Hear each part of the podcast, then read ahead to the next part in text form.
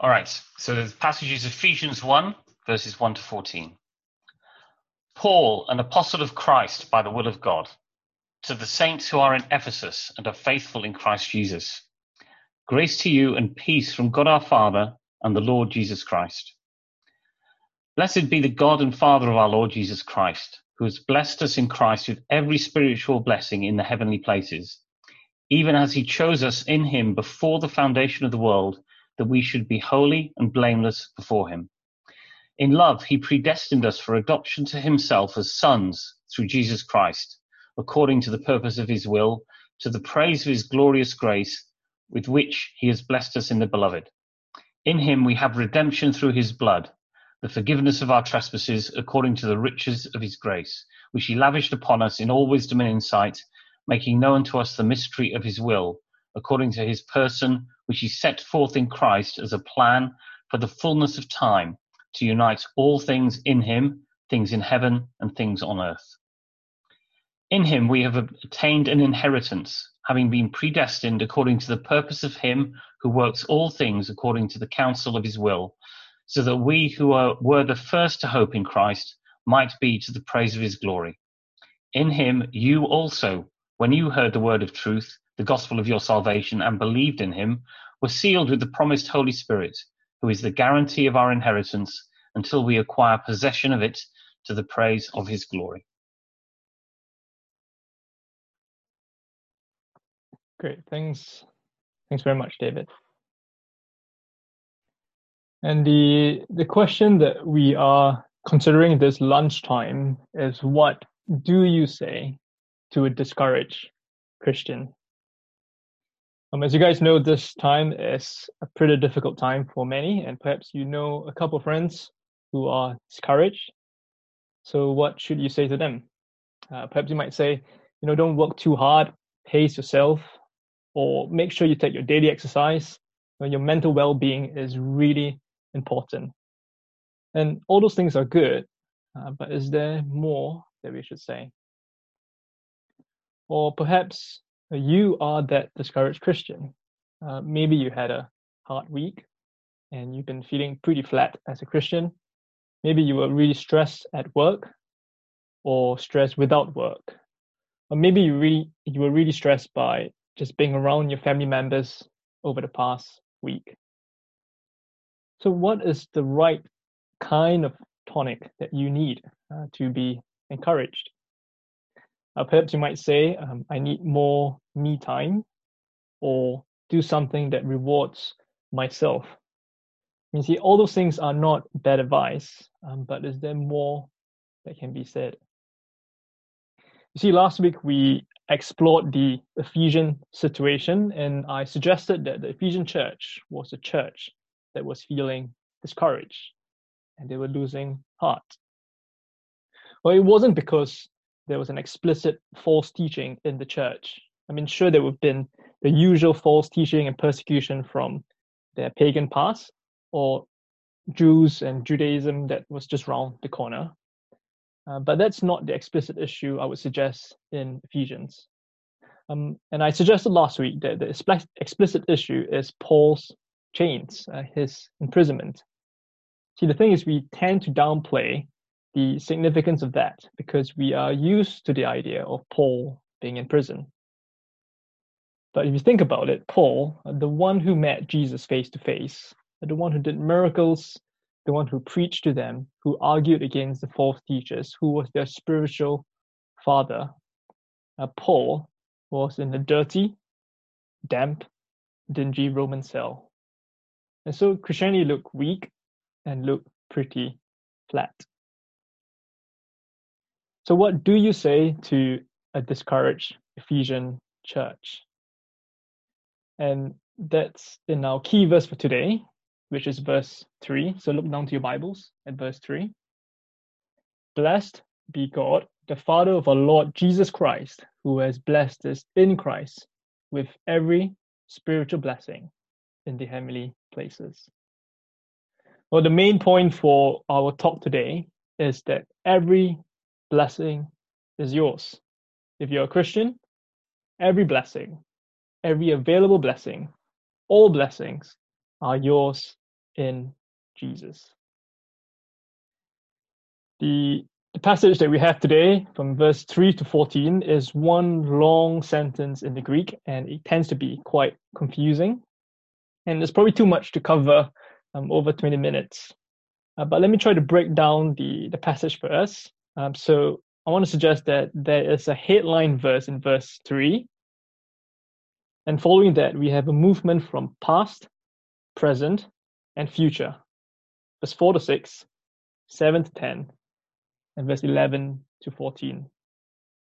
If you look down to verse 3, the headline verse starts with blessed or praised be God, the Father of our Lord Jesus Christ, who have blessed us in Christ with every spiritual blessing in the heavenly places. And so the question is in what way do Christians have every spiritual blessing? And that's where we come to point one. And if you're following your handout, uh, point one is we are blessed as the chosen ones. Look at verse 4. Even when he chose us in him before the foundation of the world, that we should be holy and blameless before him. In love, he predestined us for adoption as sons through Jesus Christ, according to the purpose of his will, to the praise of his glorious grace, with which he blessed us in the beloved. Now, verse 4 to 6 is often used as a proof text for the doctrine of predestination. And personally, I have used it before. And while that's true, um, I think God does choose his people.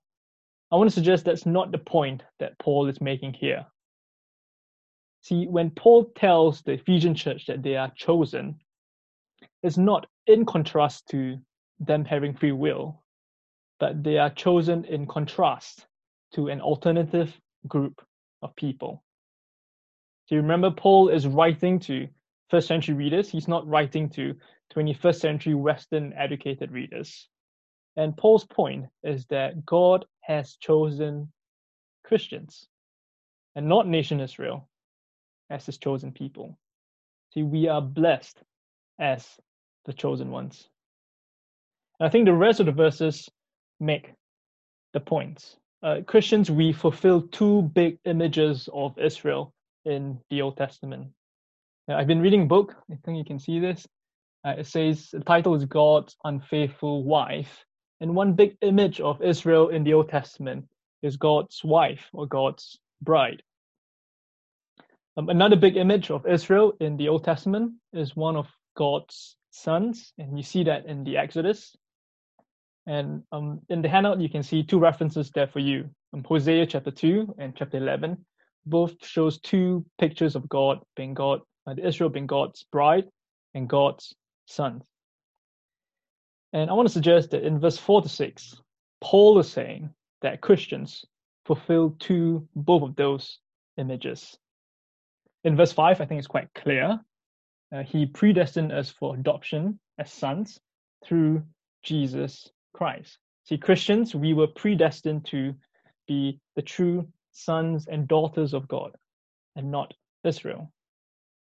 I think we get a picture of Christians being chosen as the bride in verse 4. So look at verse 4. Even as he chose us in him before the foundation of the world, that we should be holy and blameless before him. the language of holy and blameless before him, um, him could refer to God, uh, which is, I think, very possible. But I think what's more likely, him probably refers to Jesus. I'm holy and blameless before Jesus.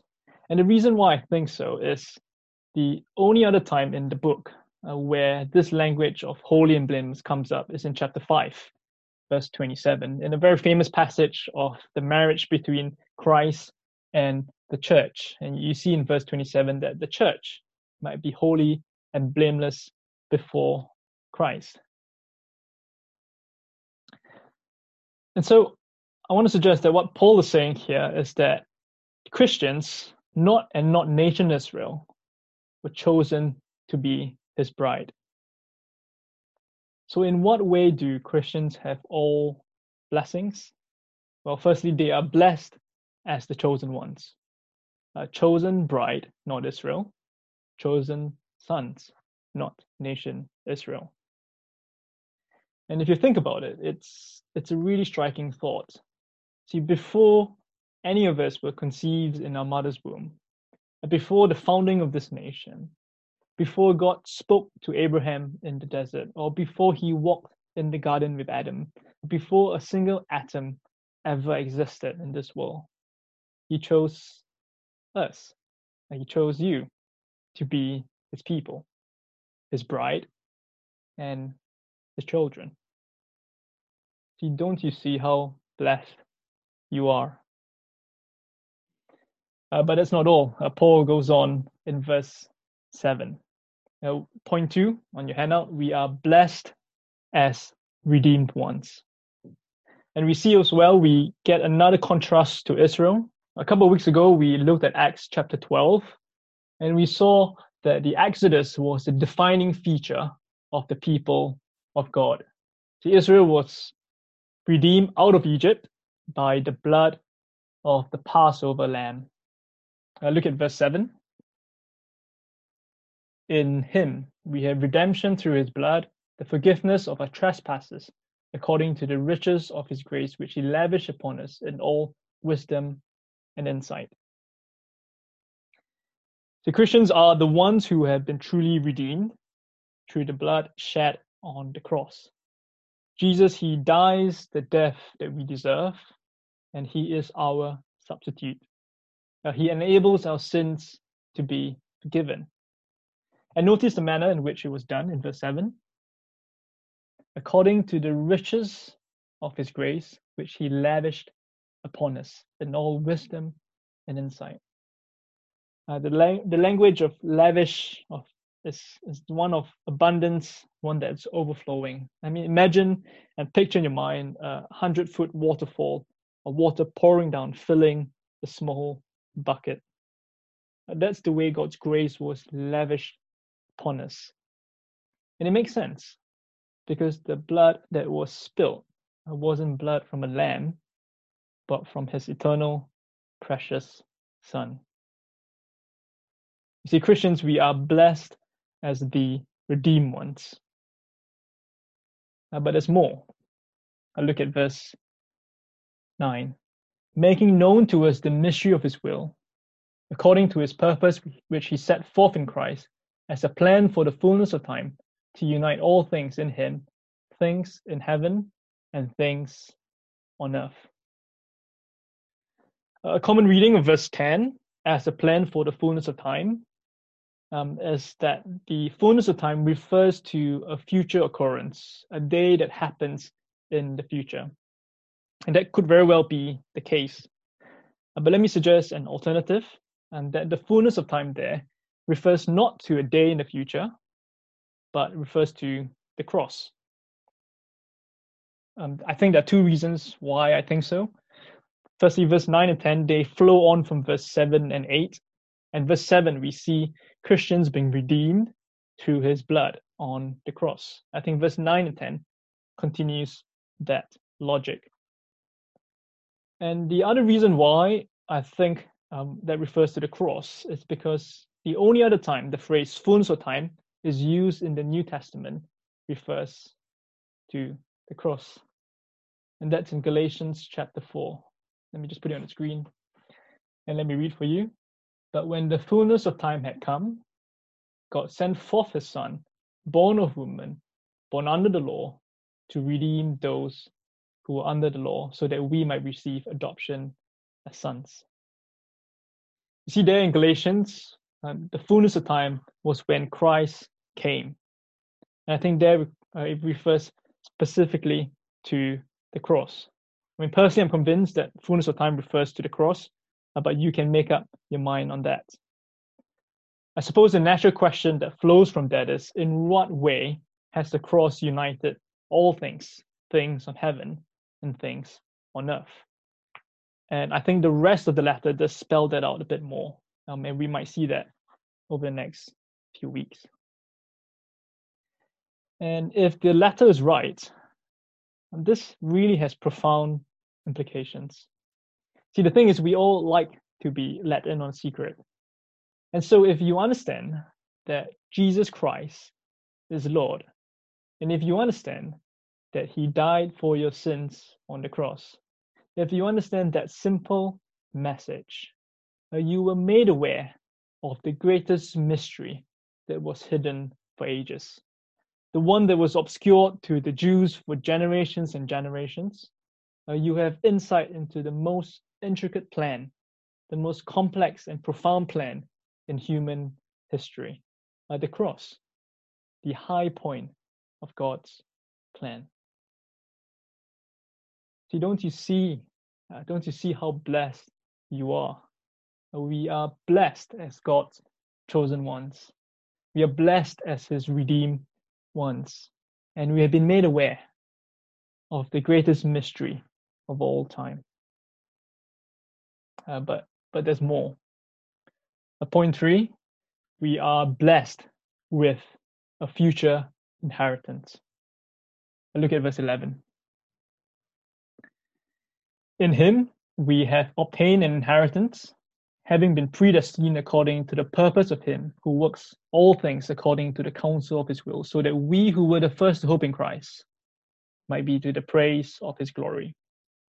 In him you also, when you heard the word of truth, the gospel of your salvation, and believe in him, were sealed with the promised Holy Spirit, who is the guarantee of our inheritance until we acquire possession of it to the praise of his glory. Uh, you might have noticed that there's a logical link in point one to point three. See, we were chosen to be his sons, and being his sons, that qualifies us for the inheritance. But the question is, what is the inheritance? Uh, is it eternal life? Um, is it heaven? Well, kind of. Um, well, then the word inheritance, it's a concept that comes out from the Old Testament. And specifically, it refers to land, uh, the promised land. But this inheritance that Paul is speaking about is not land in the Middle East, it is land in the new creation. Now, who obtains this land? Verse 11 In him we have obtained an inheritance. Verse 13 In him you also. I will suggest that we in verse 11 that refers to the Jews. Uh, you see that in verse 12. So that we who were the first to hope in Christ, uh, the Jews were the first to hope in the Messiah. And we there probably refers to Paul, his fellow apostles, and all the Jewish people who were hoping and put their trust in Jesus, the Messiah. But not only the Jews, uh, you Gentiles, uh, the Gentiles who form the Ephesian church, um, all who put their hope in Christ will receive the inheritance. How can we be sure? Verse 13 In him you also, when you heard the word of truth, the gospel of your salvation, and believe in him, were sealed with the promised Holy Spirit, who is the guarantee of our inheritance until we acquire possession of it to the praise of his glory. On the 29th of May 2015, I, I took a coach on a five and a half hour long journey from Singapore up to Kuala Lumpur in Malaysia. And it was a really anxious journey for me. Um, I spent the night in my uncle's place. And in the morning, I took a cab to a hotel in the middle of the city. When I reached the hotel, I spoke to uh, one of the hotel staff who led me into someone's room uh, when she wasn't around. I waited there for a couple of hours, and when she eventually came back into the room, I surprised her. I gave a short speech. I, I knelt down on one knee. I presented a ring from my back pocket, and I asked her to marry me. See, that ring uh, guaranteed a future outcome. So eight months later, on the 5th of March 2016, uh, we got married. Now, you might want to ask later why did hotel staff let me into someone's room, but save that for the question time. But the point is that I made a promise that guaranteed a future outcome.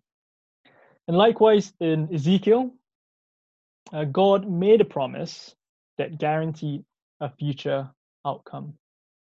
Uh, you might want to ch- chase up the reference in Ezekiel 36. God promised his Holy Spirit. And as a result, that guaranteed an outcome. the inheritance, new land. And you see that in Ezekiel chapters 45 to 48. Look at verse 13 again. In him you also, when you heard the word of truth, the gospel of your salvation, and believe in him, were sealed with the promised Holy Spirit, who is the guarantee of our inheritance until we acquire possession of it to the praise of his glory. You see, Christians, we are blessed with an inheritance. It's not with a five story house in Kensington. It's not with 10 bedroom mansion in the countryside with 100 acres of land with a stunning view. But we are blessed with land, land in the new creation. Uh, you have the title deeds to land in the new creation. The views will be infinitely better. The land will be far larger. We have land, title deeds to the new creation. See, don't you see how blessed you are? So, what do you say to a discouraged Christian? Or what do you need to hear if you are that discouraged Christian? A Paul would say, You are blessed. And every blessing promised in the Old Testament is yours, past, present, and future. Every blessing is yours. On the on the 5th of March 2016, I was standing in front of that same lady uh, that I surprised in that hotel room. And this time around, I didn't have an engagement ring, but I had my wedding ring. And as I put that ring on her finger, uh, I said to her, All that I am, I give to you. All that I have, I share with you. What did I have? Uh, I had some savings in my bank account, not very much, but some. I had my bicycle, uh, perhaps too tall for, probably too big for for Matilda, uh, but but that's all. That's all I had. See, I I don't have sovereign control over the cosmos. I don't have the ability to forgive sins. I don't have an intricate plan culminating at the cross. I don't have the ability to recreate a new world. I don't have the ability to mark out the boundaries in the new creation. And God says that all that I have, I share with you. All blessings, every blessing is yours. But how did it all happen? How did all these blessings come to pass? Our key verse again, verse 3. Blessed be God, the Father of our Lord Jesus Christ, who has blessed us in Christ. In Him, in Christ, in whom. In Christ happens 11 times in 14 verses. In Jesus, every blessing is yours. You see, when you heard the words that Jesus Christ is Lord, uh, when you heard those words that He died for you on the cross, and you repented and you believed in those words, at that very moment, every blessing was yours. God's people, being made God's people, the title deeds of the new creation were handed to you. Every blessing was yours at that very moment. See, such a simple message, but yet so profound. And perhaps we, we start to get a glimpse of why Paul in person, uh, in prison, he can still write to the Ephesian church and say, don't lose heart. Uh, perhaps you're feeling flat over the past few week, or you're discouraged because of what's happening. And perhaps you were stressed because of work or because not because of work. Or perhaps you're just going a bit stir crazy of looking at the four walls around you. Uh, Paul would say, don't lose heart because every blessing is yours. And I suppose there's only one right response as we reflect on the blessings that we have in Jesus. And that's from our key verse Blessed or praise be God, the Father of our Lord Jesus Christ. I thought we'll do something different as we close today. Um, why don't I give us anyone uh, a chance to just pray and to give thanks to God, uh, just praising Him for all the blessings we have in Jesus. And I'll close after a couple of us I pray.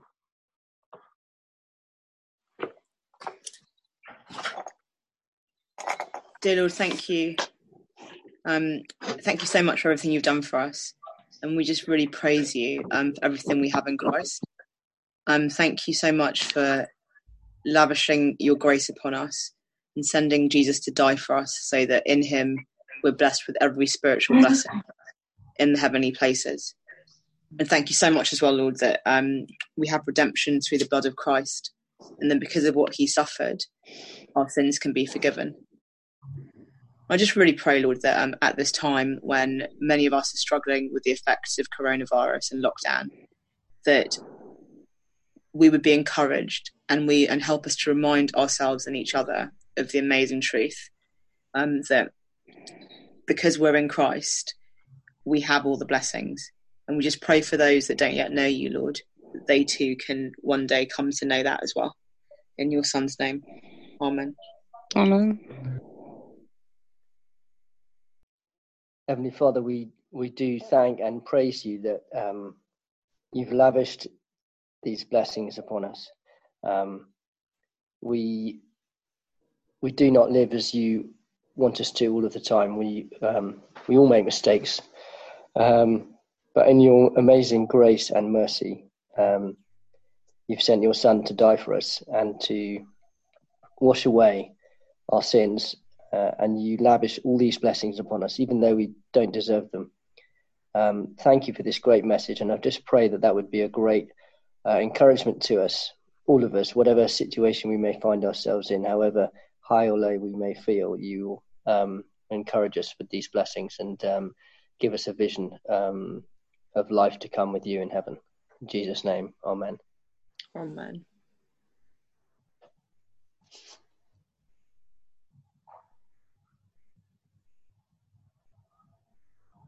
Lord, we thank you that you have um, chosen us, um, that you have chosen those who um, are joined to Christ, who are trusting Christ.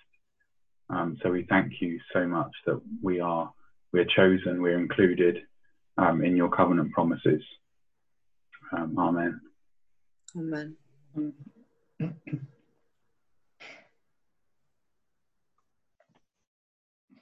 Lord, we thank you for um, all of our material blessings as well, and, and we're sorry that we, we so often fail to stop and to recognize you as, as the giver of all gifts.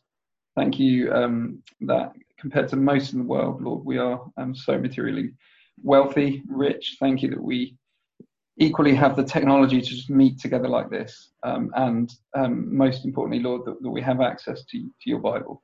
Um, so we just praise you and thank you for, for that wonderful gift and, and pray that we don't take it for granted. In Jesus' name, amen. Amen.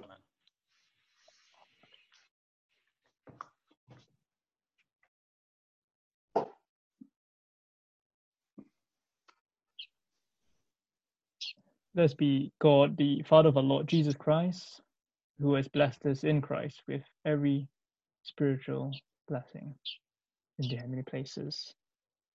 Our Father, all praise and glory be unto you and belong to you. We praise you for your abundant grace towards us undeserving rebels. We praise you for your generosity in blessing us with every blessing that we don't deserve.